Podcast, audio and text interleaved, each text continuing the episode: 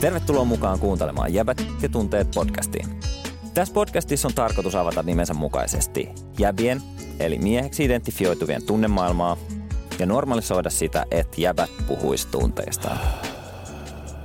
Moi kaikille, mä oon Miro Olsuuni, business hippi, manageri, entinen herkkä jäpä, joka on vuosien varrella vähän kovettunut, mutta nyt mä pyrin avaa itteni uudestaan ja mä pyrin mainstreamaan muutosta ja levittää tietoisuutta esimerkiksi tämän podcastin avulla.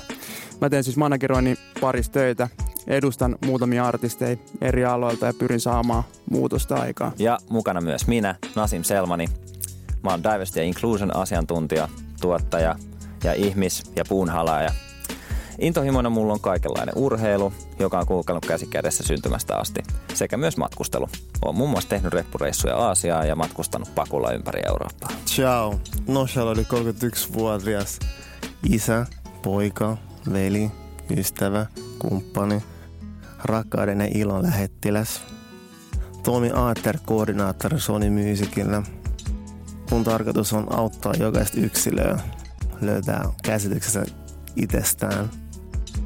Mun tarkoitus on tehdä Suomesta parempi paikka jokaiselle meille ja levittää ilosanomaa rakkaudesta.